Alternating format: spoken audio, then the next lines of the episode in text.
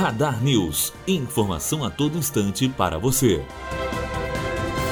Deputados aprovam proposta que acelera bloqueio de bens de pessoas ligadas ao terrorismo. O projeto veio da gestão do então presidente Michel Temer, mas foi encapado pelo atual ministro da Justiça Sérgio Moro. A proposta acelera o bloqueio de bens de pessoas ligadas ao terrorismo. Atualmente, a apreensão depende da justiça. O projeto é resultado de uma pressão externa, como é o caso da ONU. Para quebrar a resistência da oposição, alguns pontos da proposta foram suprimidos. Agora, a matéria segue para o Senado Federal.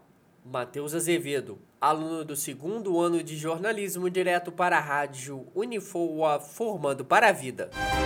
Radar News. Informação a todo instante para você.